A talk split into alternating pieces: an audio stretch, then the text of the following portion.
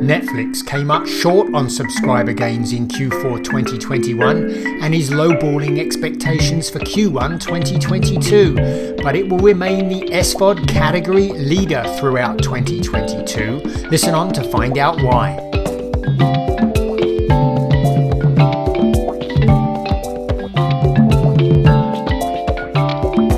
And welcome to this week's edition of Inside the Stream. This is Will Richmond from VideoNuze, and that was Colin Dixon right there at the beginning from nScreenMedia. Hey, Colin, how's everything? Uh, doing really well, Will. And uh, are you staying warm? I hear that the Northeast has been frozen this week. It has been very chilly here. Um, we've had some days where it's warmed up, but yeah, it's been pretty cold. Still only one snow for the season, though, so um, not much on not much to report on that front. And how about there?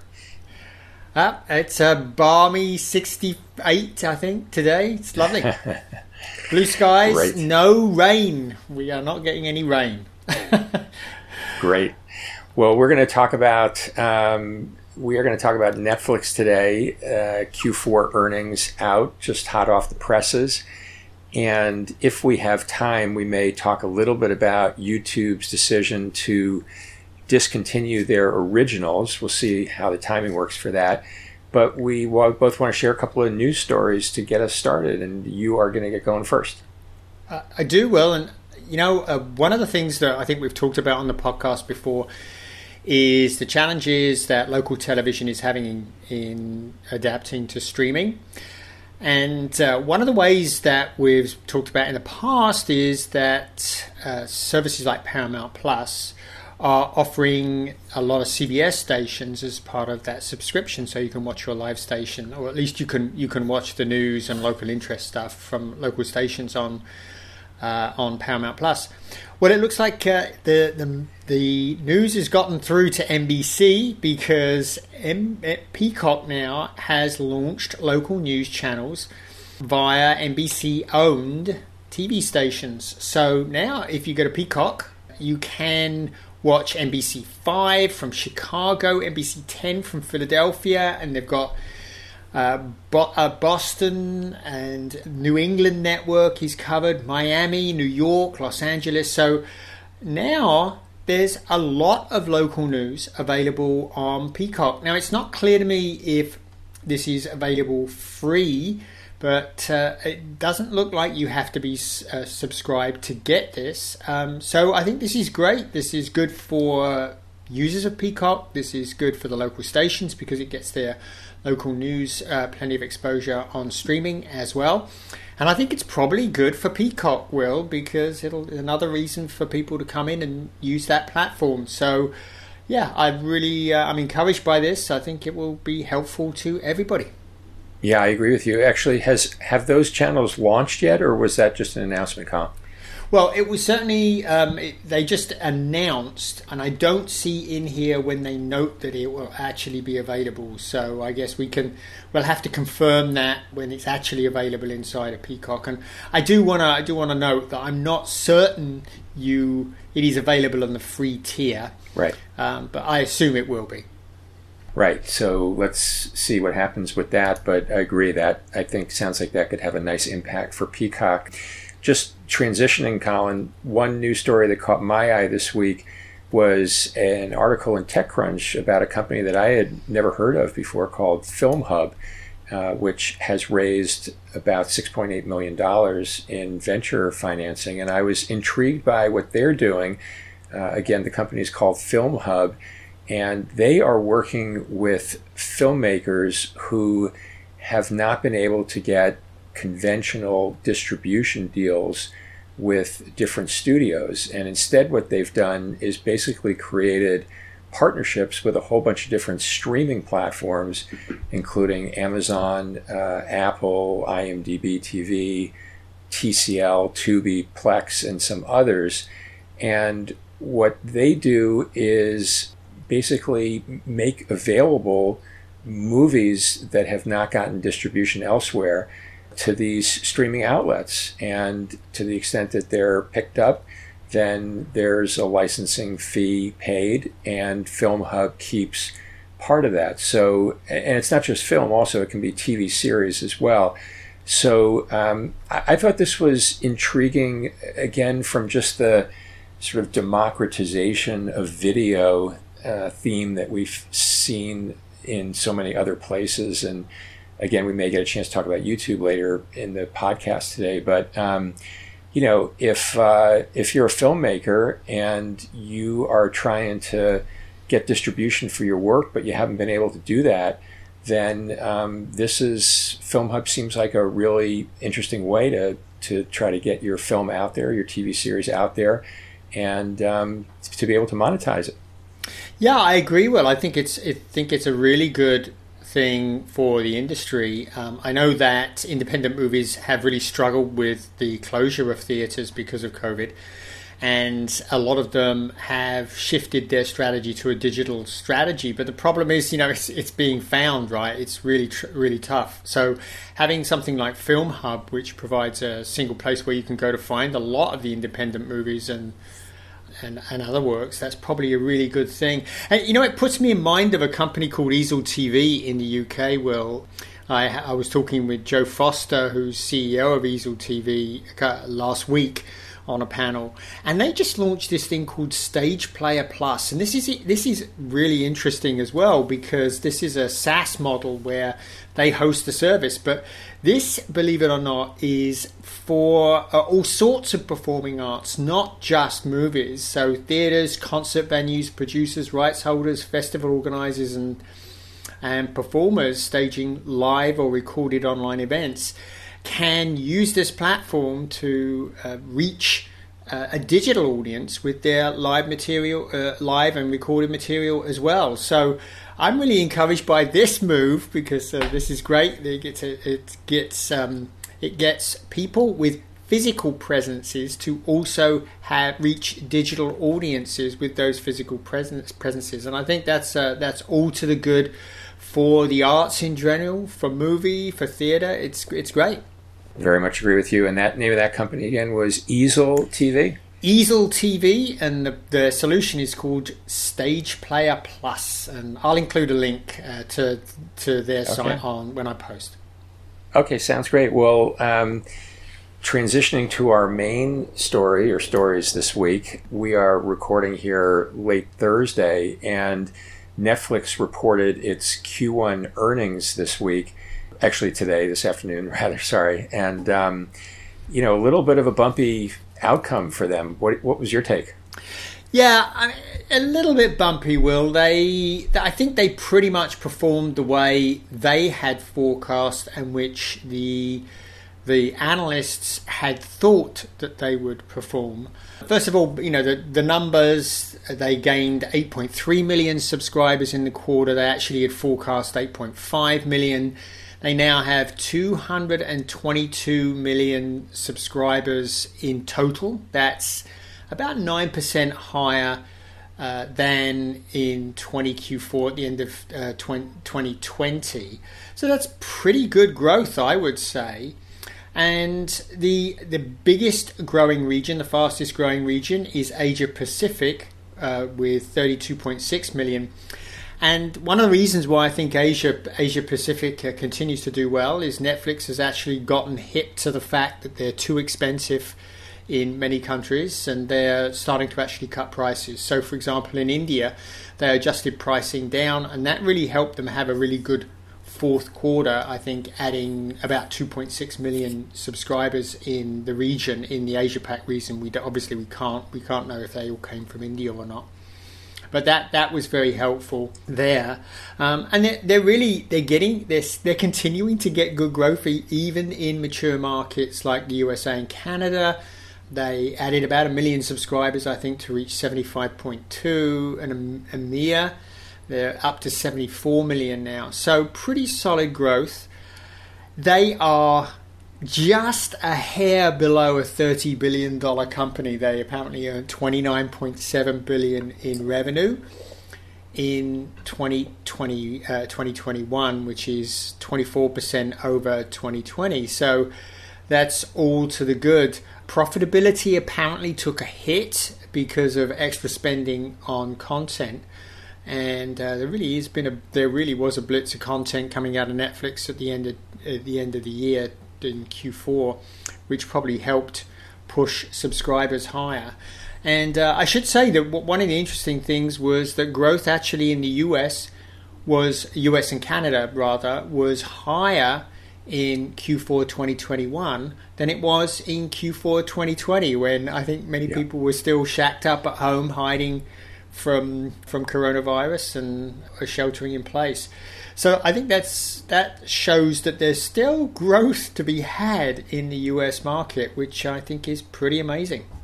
Yeah, I mean the UCAN, which is US and Canada, in Q4 they added about 1.2 million subscribers, and that was actually up from 860,000 in Q4 of 20. So, to your point, UCAN actually strengthened, which um, is impressive. And uh, the only other region that strengthened during the quarter was APAC, and you know you pointed out they cut the price of the service in India. They uh, ended up adding 2.6 million subscribers in APAC versus 2 million in um, fourth quarter of 2020. Uh, EMEA seems like it was the biggest soft spot, adding 3.5 million versus the 4.5 million from Q4 20. Um, and uh, Latin America was a little softer, adding a million instead of a million two. They actually noted that um, the uh, sort of what they call the macroeconomic hardship in Latin America was one of the causes for the uh, softness there. But full year, Netflix added 18 million uh, paid subscribers versus 37 million in 2020. And I think, you know, to your point, Colin, the issue here is that as they, you know, talked about very clearly, they had a big pull forward in number of subscribers uh, during the early part of COVID in uh, extending through 2020. They added a lot of subscribers that ordinarily they would have added over the course of a number of years, and they pulled them all in in 2020. And um, it's tough to follow that up. It's it's it's that simple. So, um, you know, still adding 18 million in 21 is pretty healthy, but we are seeing a maturing of the market. They point out uh, pointed out in in their investor letter that there's more competition now than ever, certainly on the streaming front, uh, but that they're still bullish that overall the growth going forward is going to come more from linear and uh, that streaming still actually accounts for a relatively small percentage of viewers' total uh, video consumption. And so I, I, think that they're right about that. Um, you know, they, I think the uh, stock has been down after the market closed here on Thursday. Uh, I think mainly because the forecast that they issued for the first quarter of 22 was um, was on the low side. It was only two and a half million. Uh, that's compared to the four million that they added in the first quarter of 21. Um, I think the Netflix explanation on that is that the the big content uh, hits for them in Q1 are not coming out until the latter part of Q1, and that's going to push effectively push out the uh, subscription subscriber additions toward the end of Q1 and into Q2. So overall, as you said, it's it's a still you know the 800 pound gorilla of streaming, 220 million plus subscribers, and still you know still growing. You know, there are a couple of things that, that really stuck out eh, to me. Were one of them is the average revenue per unit although I think they're calling it something something differently these days, but uh, we usually call it ARPU. And uh, they seem to be getting positive growth pretty pretty much across the board year over year. Uh, they where they're struggling, uh, as we mentioned, is in Asia Pac, where it fell slightly, and that was due to the decrease in in the price in India. But the interesting thing is that they are pushing the prices up in, I think, in the uh, USA and Canada faster than pretty much everybody else. And yeah, as we, have just had that increase, and and the average revenue here in UCAN is $14.78, which is really considerably above every other region. The closest other region is EMEA, where it's $11.64. And of course, LATAM and APAC are well below that. So it looks like uh, we in the uh, in the US are really paying a little bit more than everybody else is in the world for uh, for for Netflix. And uh, the reason I mention that is it's kind of interesting because Netflix is really seeing a lot of success now with international shows like La Casa de Papel, Squid Game, and Lupin.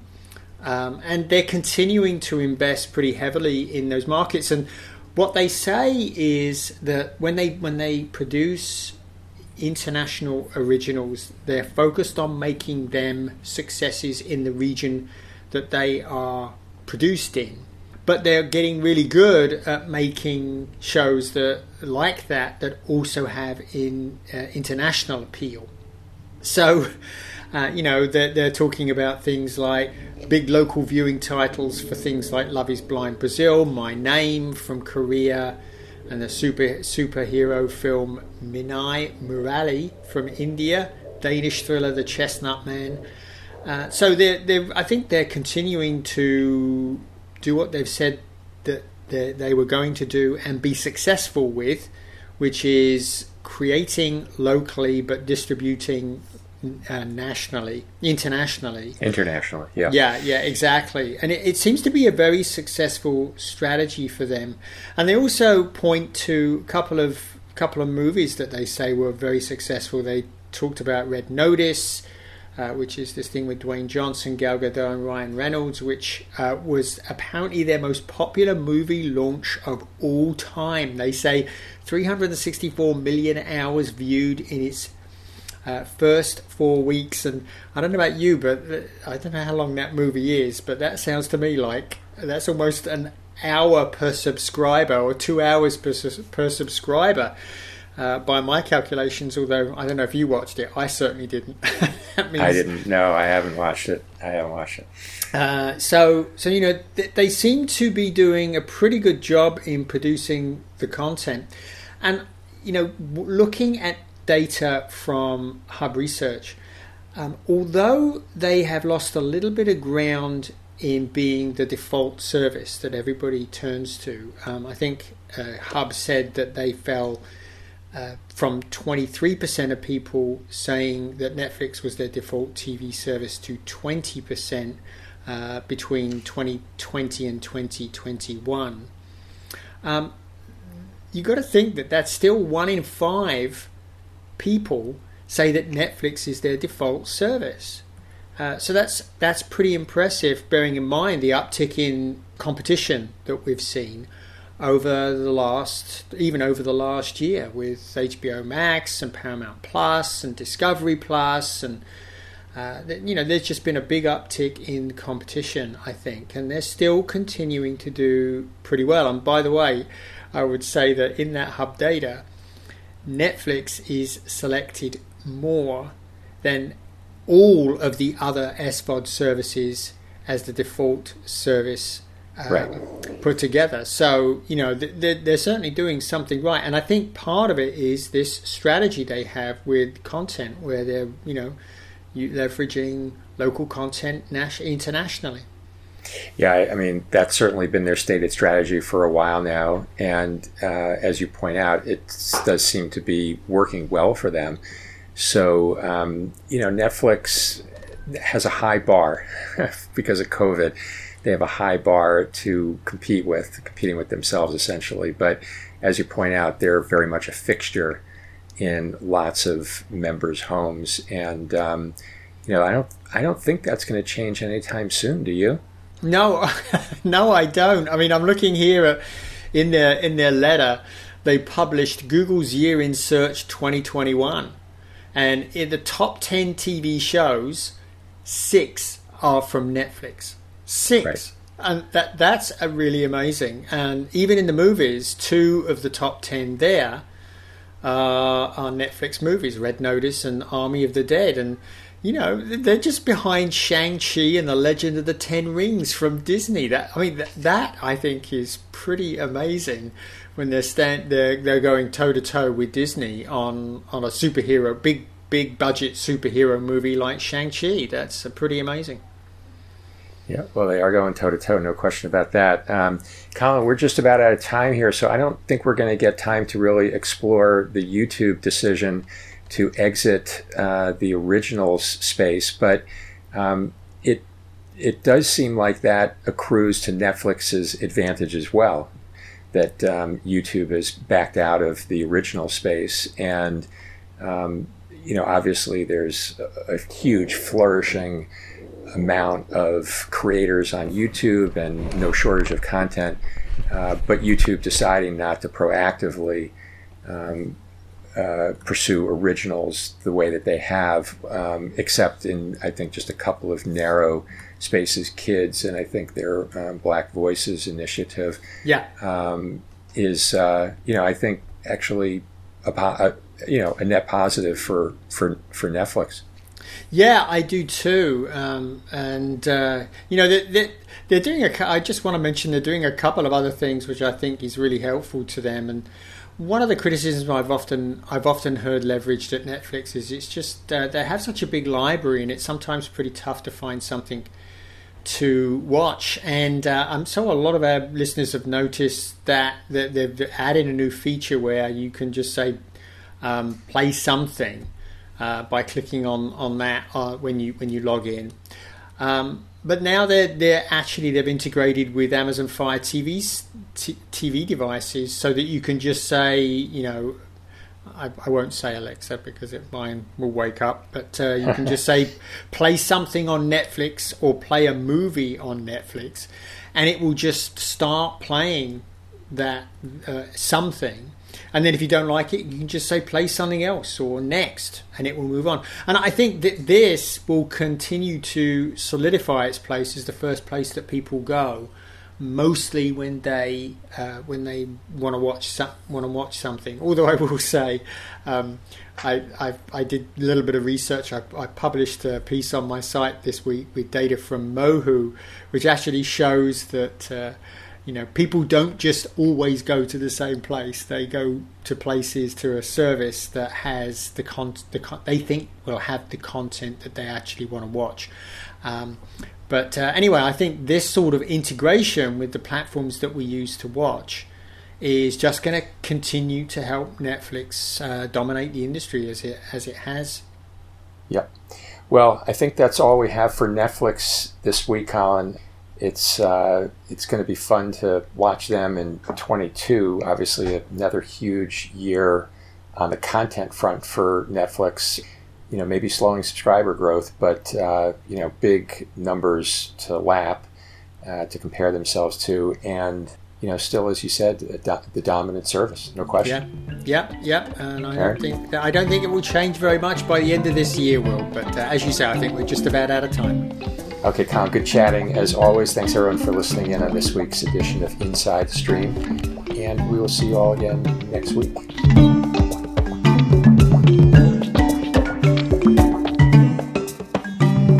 Inside the Stream is a production of nScreenMedia and VideoNuze, all rights reserved.